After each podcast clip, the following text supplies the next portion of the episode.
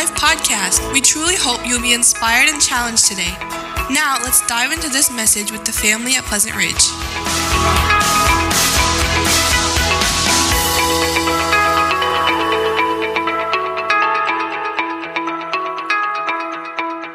Today we're going to be in John chapter 19. And if you're just joining with us uh, for this month of December, we've been taking this theme about beholding your king, behold your king. And the statements that we find throughout uh, Scripture about who Jesus is, that uh, he is the king.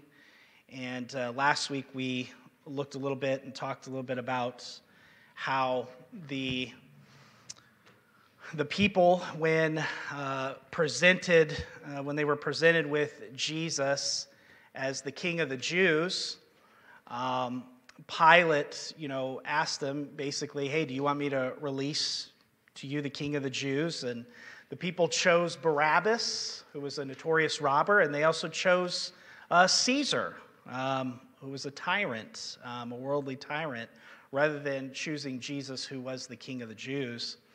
And um, this week, uh, we're going to look here at John chapter 19. And the story that we're going to look at here is probably pretty familiar to you. I mean, you probably have uh, read it, you know about some things about it, but it'll probably be unfamiliar to you and some of the things that we're going to pull out of it uh, that will help us to see uh, about Jesus being our King and just the wonderful salvation that uh, He has planned for us. And you know what's so interesting about things like this as we're going to be reading? This is a narrative, meaning this is a story. Um, God's word is made up of, of all kinds of things like this, whether it be stories or whether it be doctrine, whether it be prophecy.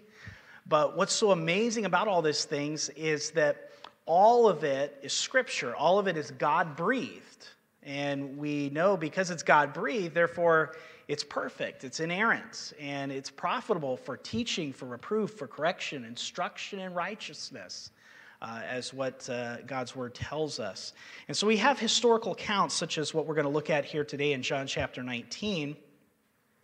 Um, but you also have things like prophecy, which is going to play a major role in what we're going to look at here today um, as we see things that were prophesied in the past and yet they were fulfilled in the present time of Jesus Christ, and how God brings all of that stuff together to just reveal about who He is.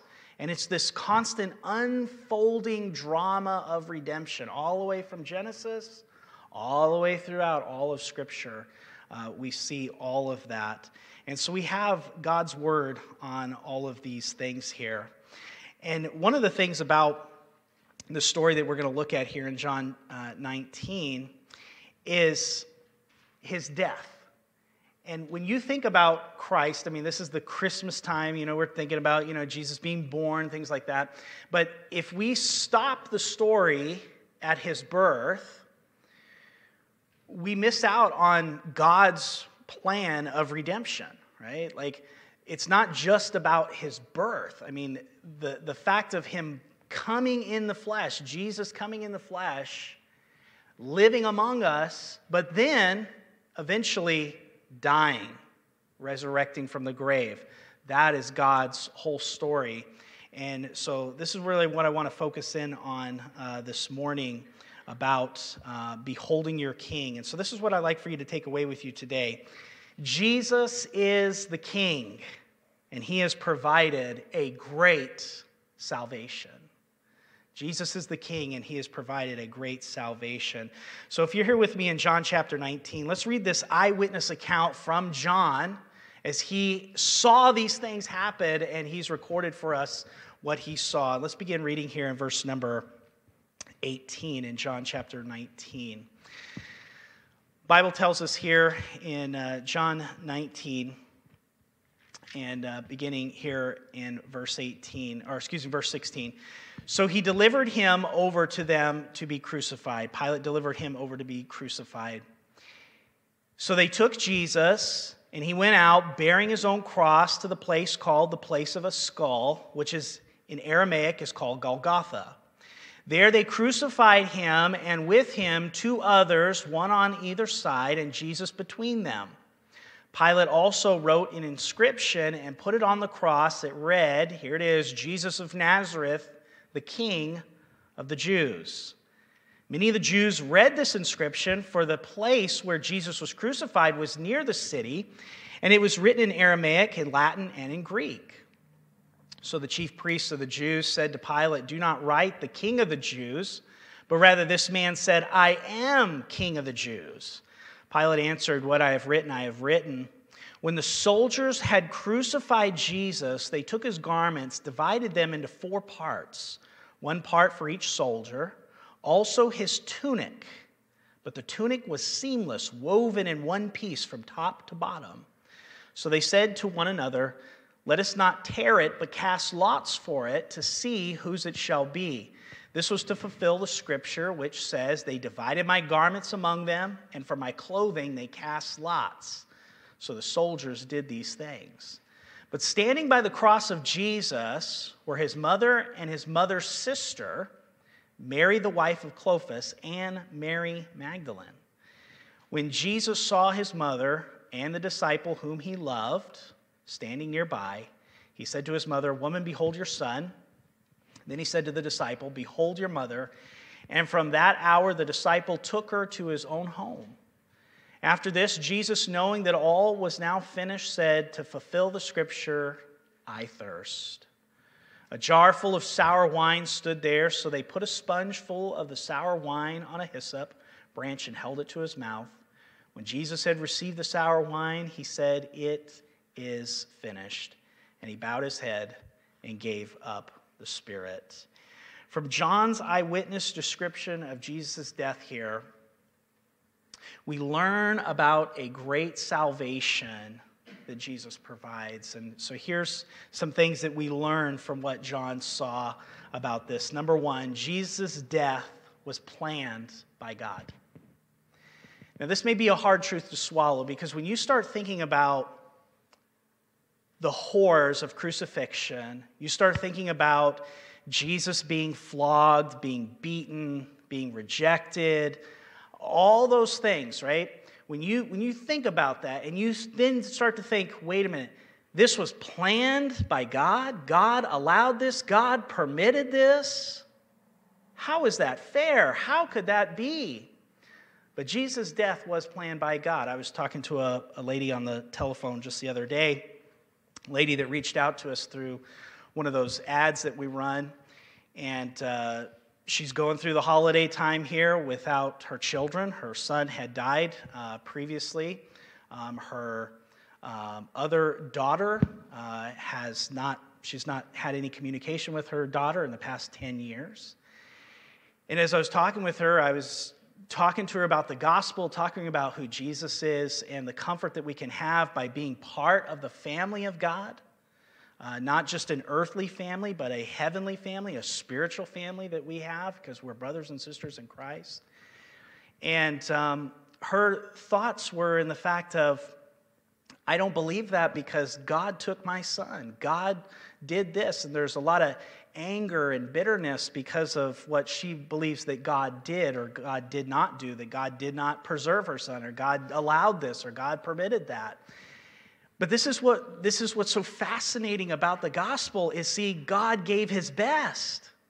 God allowed Jesus to die for us. And so sometimes we get so selfish thinking that, you know, things happen in our life and people die and people uh, get sick and we're going man god why would you do that but wait a minute god gave his only begotten son for us and he allowed his son to be crucified and mocked and scourged and rejected and it really helps us to understand that god is not some evil tyrant but actually he's a very loving compassionate gracious merciful god and it's us who are really the sinners and us, the ones that are really evil and not compassionate and not loving.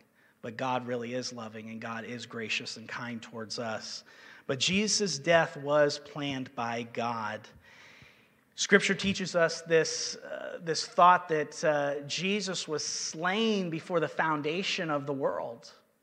Even before the world, the, the, the foundations of the world were ever laid, Jesus, it was planned that he would be slain uh, before any of that happened. And John wants us to see that the cross of Jesus was no accident. It was planned. God planned it in all of it. Everything, every part was ordained by God, right down to the small details, as we'll see here just in a moment. I want you to take notice of a few ways this salvation was planned by God. First of all, through fulfilled prophecy. Take note of the verses here. It says, So they took Jesus, and he went out bearing his own cross to the place called the place of a skull. The word skull there is a Latin word and it means Calvary. Uh, you find in other uh, instances of the uh, crucifixion account, it says that they went out to Calvary. But uh, it says that they came to the place of the skull, which is in Aramaic called Golgotha. Now, take note of that phrase there. So they took Jesus and he went out. He went out where? Where did he go? They took him outside of the city. This was a common practice during this time that they would take criminals and take them outside of the city gates to be executed. But we find in Scripture that this is really actually pointing back to the Old Testament sacrificial way that they would take the sacrifices. Because we find in the book of Leviticus, chapter 16, verse 27, it says, But the bull of the sin offering and the goat of the sin offering, whose blood was brought in to make atonement in the holy place, shall be taken outside the camp. And that's what they would do with these sacrifices is they would take the sacrifice and they would take it outside of the camp, take it outside of the city, and there they would burn their hides, their flesh, and their, uh, their refuse in the fire. And so this is just exactly what Jesus was, was happening in Jesus' life. He became the sin offering for us, and he was taken outside of the city gates, and they are crucified.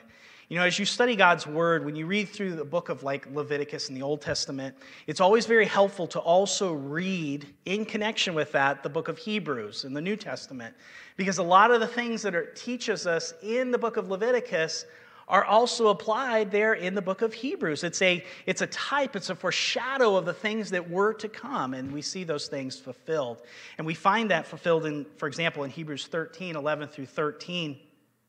It talks about this. It says, For the bodies of those animals whose blood is brought into the holy place by the high priest as an offering for sin are burned outside the camp. Therefore, Jesus also, that he might sanctify the people through his own blood, suffered outside the gate. So let us go out to him. I love this. Let us go out to him outside the camp, bearing his reproach. Boy, that's tough, isn't it? To think about that uh, the writer of Hebrews commands us and asks us now and says, Listen, I want you, just as Jesus went outside of the camp, he wants us as well to go after him outside of the camp, suffering and bearing the reproach of Jesus Christ. Also, John notes that Jesus bore his own cross. Take a look at what it says. It says, So they took Jesus and he went out bearing his own cross. This probably refers, I believe, to the only the horizontal beam of the cross. I believe that uh, at the place of uh, crucifixion, the, the, the upright vertical piece of the cross was already there, set in the ground, and it was already there. And when they got there, then they hoisted up the the, the horizontal beam of the cross already on there. Um, so it wasn't this entire cross, and the upright portion was already there. As, as we see, it's paralleled in uh, some of the other gospel accounts, like in Luke uh, 23 26, report for us that there was a man, a man named the Simon of Cyrene, who was compelled to bear the cross of Jesus. And you got to think about uh, what has taken place in, in Jesus' time here. Uh, he, after he leaves the Garden of Gethsemane being arrested, he goes through a series of mock, mock trials, uh, being sleep deprived, Uh, there, they, they beat him, they keep him uh, till morning, they, they take him there to uh, Pilate. Uh, there, he's flogged, he's, uh, he's whipped. Uh, goes through all this, this terrible, traumatizing things of his body. And then he's then forced to carry a crossbeam, a heavy beam, uh, through the city to going outside of the camp. And there we find him, no doubt, I'm sure, under the weight of that cross. He's probably probably falls. He probably is tripping. And so what do they do? They compel a man, Simon of Cyrene, to carry his cross for him. And so Jesus carries this and this was all planned, and it was, a, it was all planned by the Father uh, that all of these things would happen.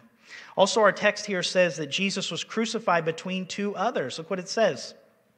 So they took Jesus. He went out bearing his own cross to the place of the place of the skull. There they crucified him, and with him two others one on either side and Jesus between them. And uh, we find here that John doesn't mention specifically the fact that they were criminals or tells us as uh, Luke does. It says that they were malefactors. But in dying between two thieves, this is planned by God. It was fulfilled prophecy. Isaiah 53 12, it says that predicted that the Messiah would be numbered with the transgressors. And so this is just a fulfillment that this is all planned by God that everything would happen as he bore the sin of many and he interceded for the transgressors.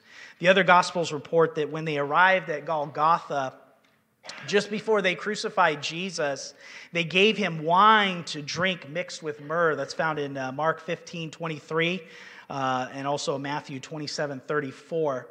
But after tasting it, it says that he refused to drink it. Why? Well, because that, uh, that, that drink that they were offering him was a sedative, it was a narcotic to dull the pain. Here they are, they're being crucified in probably one of the most excruciating forms of capital punishment. And they're offering Jesus a narcotic to dull the pain. And what does he do? He refuses to drink it. Why? Because I believe that Jesus wanted to experience every single thing on that cross for us as he, who knew no sin, became sin for us, that we might be made the righteousness of God in him. And so Jesus there, he refuses that and he experiences the full wrath of God on the cross, and he was fully aware of what was going on. John chapter 19, 28 reports that later, as he hung on the cross, Jesus cries out, I thirst. And it's at that point that they give him some sour wine or vinegar on a sponge to drink. Uh, two references, uh, gall and sour wine, that fulfilled the messianic uh, prophecy that's found in for us in Psalm 69 21, where David complained, They also gave me gall for my food, and for my thirst, they gave me vinegar to drink. Also in Psalm 22, David depicts the details of death by crucifixion hundreds of years before that cruel punishment even was invented. In Psalm 22 15, the sufferer describes his thirst. He says, My strength is dried up like a potsherd, and my tongue cleaves to my jaws, and you lay me in the dust of death. In John chapter 19, verse 29, it says that they used a stalk of hyssop to lift the sponge up for Jesus. So here's Jesus, he's on the cross, and he's saying, I thirst. And so they take this stalk of a hyssop, they stick a sponge on it, and it's full of this, uh, this drink, and they hold it up to his mouth so he can kind of like, you know, suck on it a little bit. What's interesting to think about that is that the hyssop is what was what Israel used. If you go back again, if you go back in the Old Testament, and you see when, uh, when the death angel was to come there through, uh, through uh, the, uh, the land of Egypt, they would take the hyssop, they would take that, that hyssop, and they were to put the blood on the door. Now, watch this. This is what they were supposed to do. It says that they were supposed to strike the top and the two sides. Look at this. Here they are. They take that hyssop, right? They get the blood. What do they do? What is that? It's a cross. You got to look at this stuff and you got to think God has planned it.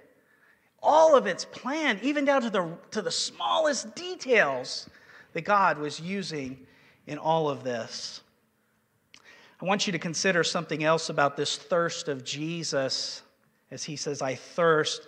We see the physical side of that, but I want you to think about the spiritual aspect of that. Thirsting. When Jesus was on the cross and he was, he, he was being judged by God, God has, has turned his back on his son. There he's bearing the full weight and the guilt of all of our sin. I thirst. Yes, there's that physical aspect of it, but I also believe there is a spiritual condition of that. In Psalm 42, verses 1 and 2, and Psalm 63, 1, we read about the psalmist whose soul was so parched as he felt separated from God. And so Jesus was spiritually thirsty as he cried out, My God, my God, why have you forsaken me? In our text here, we see John's words in verse number 18. Look at it, it says, And they crucified him. It, it, it just seems so minute. You, you know, when you read that, and they crucified him, seems so small. Those words give us, though, so much detail about Jesus' death.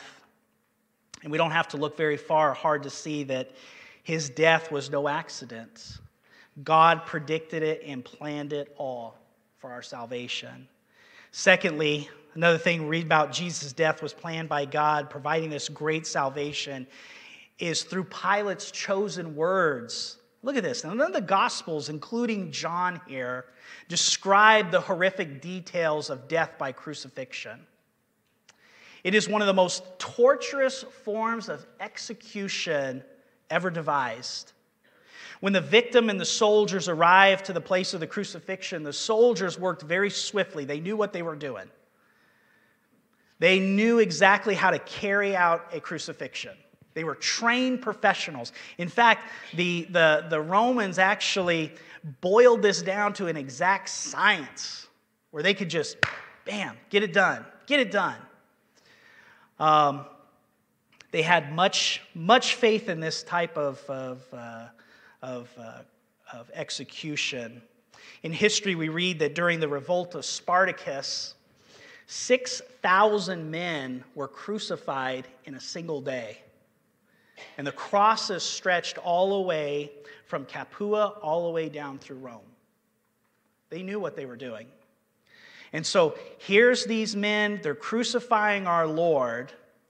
And one of the things that they do with this is they're forcing their victim to walk through the streets. People are seeing that these men are going to being condemned to die. And one of the things that they would do is they would sometimes write a placard and they would hang it on the individual of what crime that they were uh, being crucified for. And isn't it interesting that the placard that reads why Jesus was being crucified was for what? Being the king of the Jews.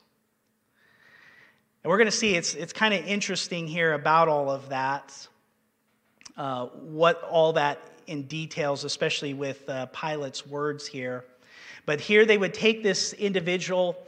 When they would get him there, they would, uh, they would feel around, they would take the spikes, they would pound it into their wrist here, not pound it into their wrist. Then they would uh, fix their feet in such a way where they were bent slightly, uh, and then they would put a spike down there through their feet.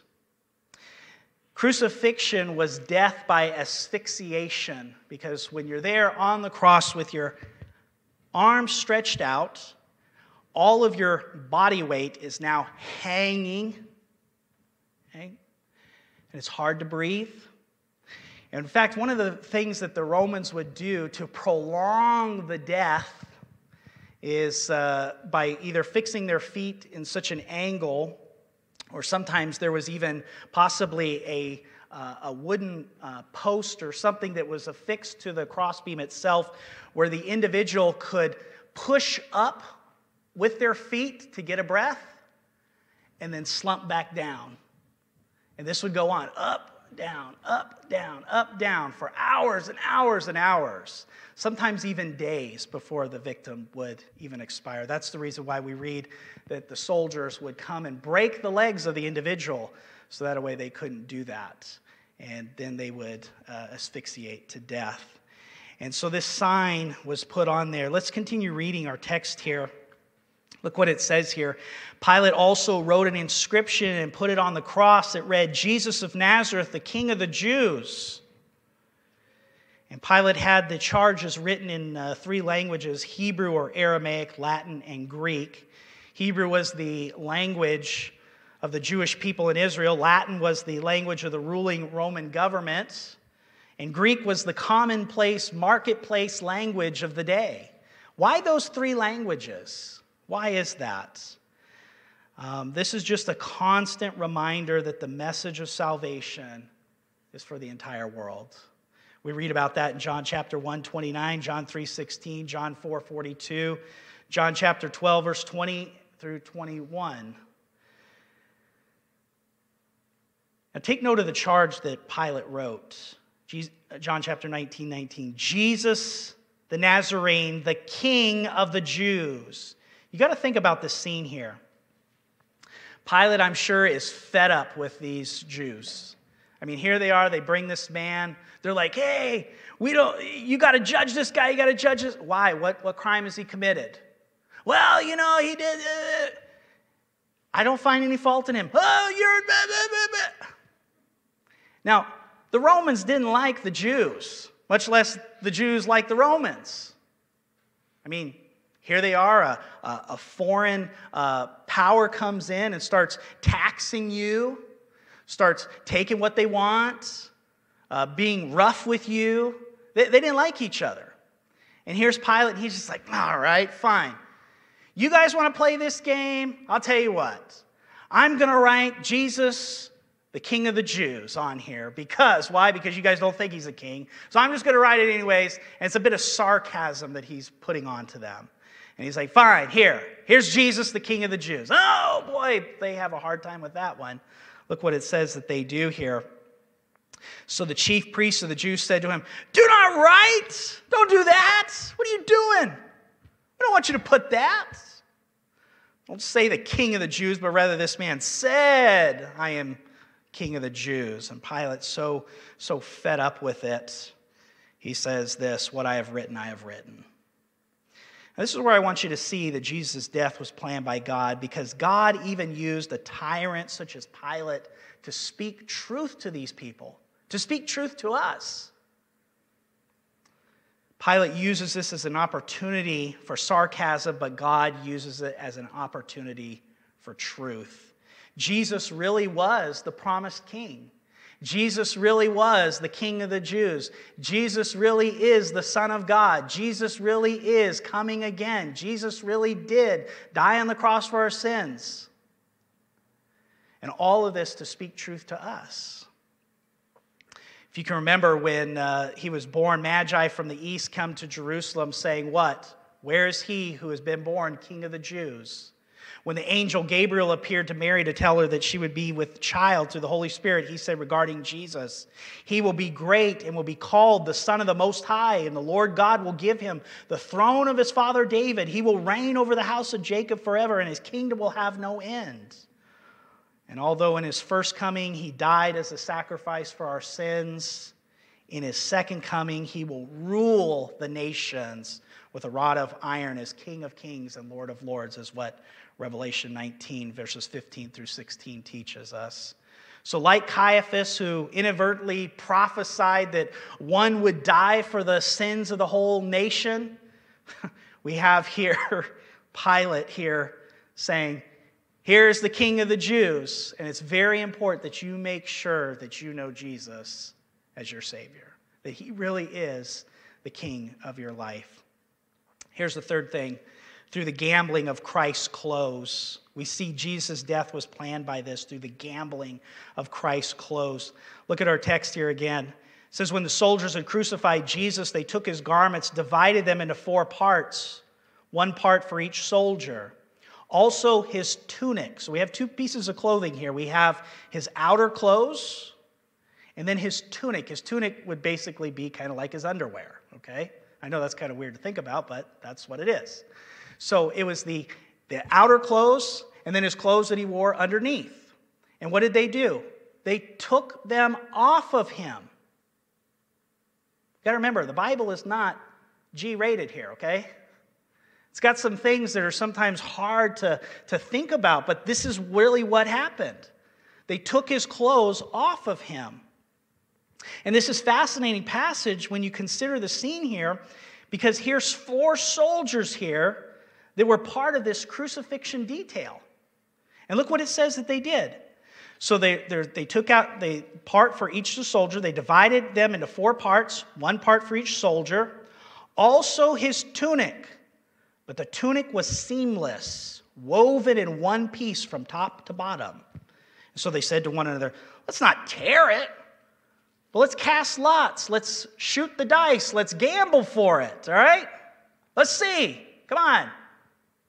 Anybody got a coin? Let's flip it. Let's see what's going to happen here. Rock, paper, scissors. Ready? Go. Right? That's what they're doing. And so it says here that so they cast lots for it to seize who it shall be. And this was to, notice, fulfill the scripture which says, They divided my garments among them, and for my clothing they cast lots. And so, what better way for them to pass the time than to shoot the dice, to do a little gambling? I mean, they're there, they're part of the crucifixion detail. They're waiting for this man to die. They've already done their part, they've got uh, Jesus there up on the cross. They're just passing the time, just waiting for everything to finish up here. And so the prophecy here that the soldiers inadvertently fulfilled was Psalm 22 18. They divide my garments among them, and for my clothing they cast lots. And what's interesting to think about is that none of these pagan soldiers were aware of that song. They weren't over there, you know, shooting dice and be like, hey, wait a minute. We're fulfilling a prophecy here. No, wasn't happening. They weren't thinking about that, right? They're just doing it. And this prophecy was actually made a thousand years before Jesus would be crucified. But John points this out to let us know that this was not some random coincidence, right? These soldiers had no idea what was going on. They were only doing their duty, they were only doing their job, they were only doing what was natural. But, however, the very sovereign hand of God was behind all of this to show us that Jesus is the King, that Jesus has provided a great salvation for us. Now, look at this. I, I, think this is interesting. Why the details here about Christ's clothing? Verses 23 and 24. They took his garments, divided into four parts, and then his tunic. Why was Jesus' clothes taken from him? Why? I mean, this was a common practice. Don't get me wrong, it's common practice for them to do this to every criminal. I mean, it's, it's an act of shame and, and humility that you're, I mean, out there hanging naked, right? But why? Why, why the details here about all this? Well, I believe it goes all the way back to the book of Genesis. Let's, let's take a trip back there. Genesis chapter number three.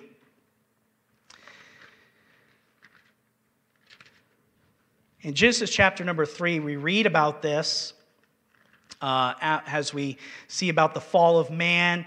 Uh, Satan tempts Eve. Uh, Adam is there with her.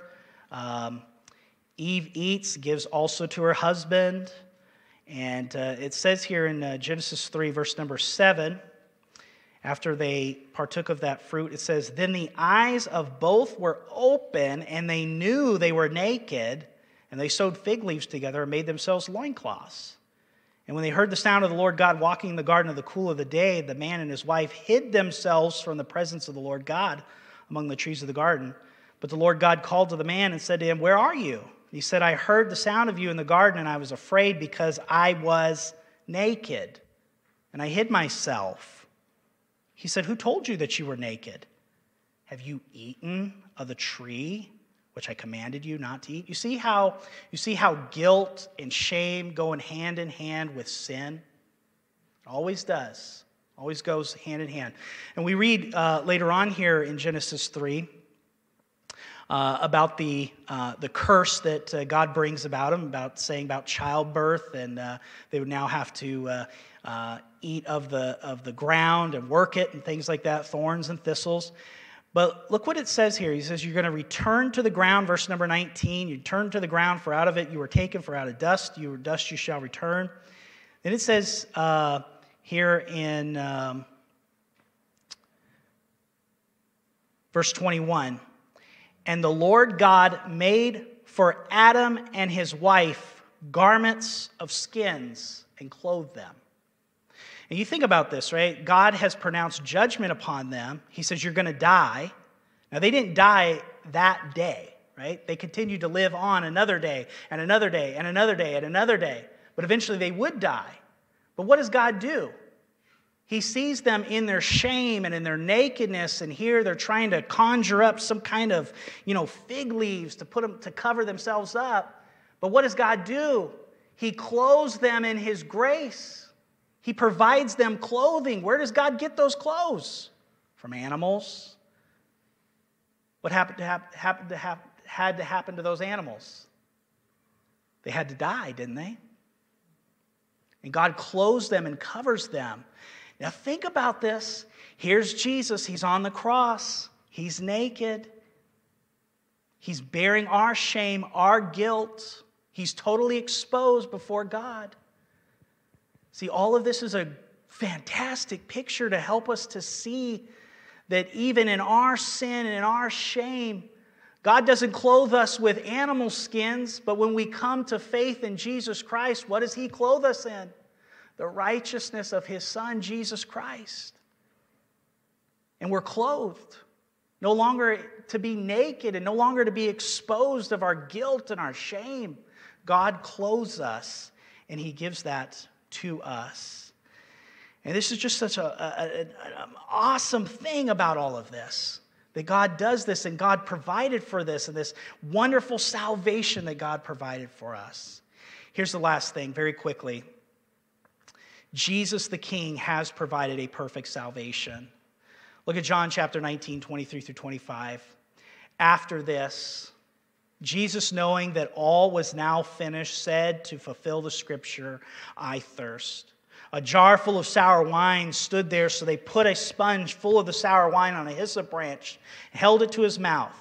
When Jesus had received the sour wine, he said, It is finished. And he bowed his head and gave up his Spirit.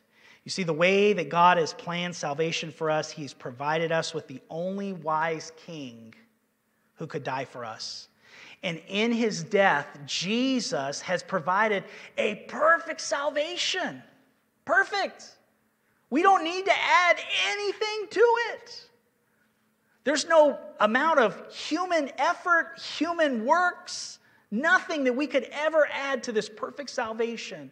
Because if we ever did, it would diminish what God has perfectly done, and it would be worthless. And as the cross was getting closer and closer, Jesus prayed the night before, John 17, 4, I glorified you on the earth, having accomplished the work which you have given me to do. And here, just before he utters his final words, uh, we find in Luke 23 and also uh, it's also cited in Psalm 31, 5, Father, into your hands I commit my spirit. Jesus cries out here, It is finished. He bows his head and he gives up his spirit. You know, nobody took life from Jesus. You ever think about that? I mean, uh, this is, this is 100% man, 100% God. Nobody could take Jesus' life from him. They couldn't. He gave up his spirit. That's amazing. He willingly laid down his life for us. The good shepherd, he laid down his life for the sheep, is what we see in John chapter 10. The fact that Jesus finished or accomplished our salvation on the cross means that we cannot add anything to it. And I would encourage you, you know, if you don't know Jesus, if you don't have Jesus as your Savior, you need to turn to Christ. Repent of your sin, believe in Jesus. Don't trust a church, don't trust a man, don't trust me, don't trust anybody other than Jesus and Jesus alone for salvation, and He's the only one.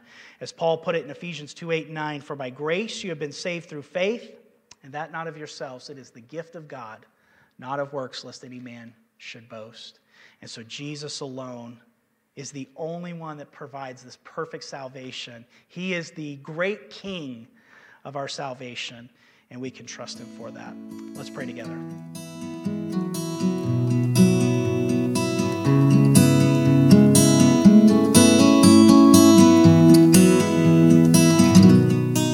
If you're interested in more information about our church or knowing the peace that Jesus gives, visit our website at lifeattheridge.church.